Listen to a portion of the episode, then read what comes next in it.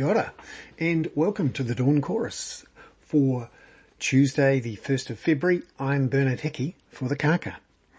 Today I want to have a look at lending figures for December that came out from the Reserve Bank yesterday. They're important because they give us the first real data on what's happening in the mortgage lending market, which you might recall over the last couple of months we've heard a lot of noise from, that there's been some sort of collapse or crunch in lending, particularly to first home buyers, because of the new C C C F A Act, which forces banks and other lenders to assess the affordability of a loan by asking all sorts of awkward questions about what you spend your money on. Mortgage brokers in particular, but also a few of the banks, have blamed the C C C F A and what they see as unintended consequences for a sharp slowdown in lending. They describe it as a sharp slowdown in lending. I've always been a little bit cautious about accepting that narrative, that it's all the government's fault, that the C C C F A is just another bunch of uh, bureaucrats writing a law which stops people from doing completely normal things and will have to be rewritten or unwound, because there's other things going on in the housing market at the moment which it might be convenient for the banks and the brokers to uh, downplay and to focus all the blame, if there is any, on the government and the legislation. Because uh, it's worth having a look at what the actual numbers show. And in December, there was still a significant extra amount of new lending. So seven point nine billion dollars worth of new loans were written in December. In fact, that's only down thirteen percent from November. And remember, December is usually a quieter month because, uh, in theory, people go away on holidays. Uh, also, when you look at the average amount of new lending in each month through twenty twenty-one, it was actually pretty much in line with every other month. Now, of course, when you look at the growth from the same month a year ago, there has been a sharp slowdown in annual growth rates, which at one point were over forty percent uh, from, you know, the beginning of last year. But when you look at the amount of new lending going on, it's not slowed down that much. In fact, the actual decrease in lending to first home buyers in December from November was only down ten percent.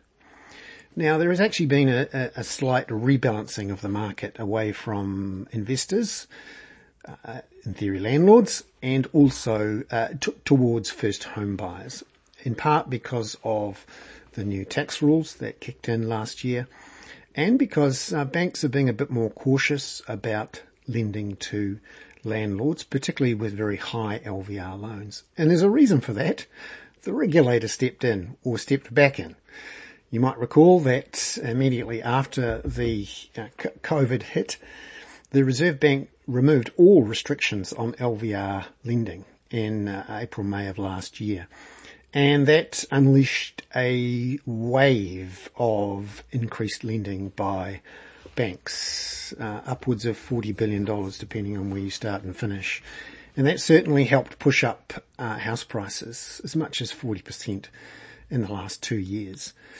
Now, uh, the question is, is the slowdown in lending, albeit quite small, thirteen percent, uh, and in line with the rest of the year, is that solely due to the C C C F A? Well, there's also something else big that's going on at the moment, which is the Reserve Bank itself has tightened the high L V R rules.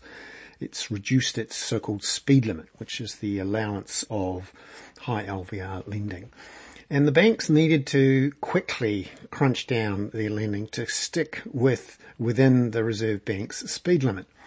The new speed limit is ten percent, and typically in the previous versions of the L V R rules, the, the banks tried to uh, have a quite a big buffer. So they didn't run it right to the limit, nine point nine percent. They always tried to go towards five percent. Now at the moment, their new lending is still quite close to that ten percent, and they've still got a wee way to go. But I suspect it's the high L V R rules which are the real driver for the slowdown in lending. and that it's quite convenient for everyone, particularly the mortgage brokers, to blame the triple C F A for these changes. And it's interesting to note that David Clark, who you might recall last week, announced there would be an early review of the triple C F A by the Council of Financial Regulators, which is a group that includes the Reserve Bank, the Financial Markets Authority and the Commerce Commission. That uh, review's terms of reference were released yesterday, and there's going to be an initial report go back to David Clark next month with a more final report in April. But it's it's clear from the uh, terms of reference that uh, also the government doesn't buy necessarily that this is all the triple C F A's fault. It's saying it's going to look at all the factors and that um, it may require further investigation. So the scare, um, I wouldn't call it a campaign, but the... Um, The scare stories we've seen for the last couple of months, you know, all these, these things about people being denied loans because they had coffee for, they bought a coffee, uh, from a cafe a couple of weeks ago, or, um, people being asked about whether they were going to have kids, and also some older, uh, uh, landlords being refused point blank because people are old or because they don't have a regular job. Uh, some of this, uh, tightening of lending is actually the banks doing it for their own reasons, uh, not the least of which is to stay within the terms of their banking license. And uh, uh the mortgage brokers, I can see why that they're uh, they're they're surprised and um grumpy.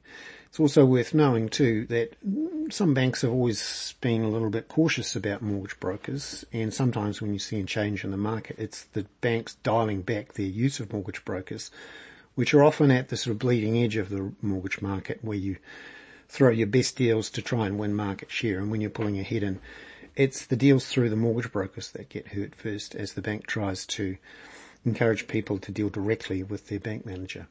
So the big The short, long story short here is that housing lending did not fall dramatically in December.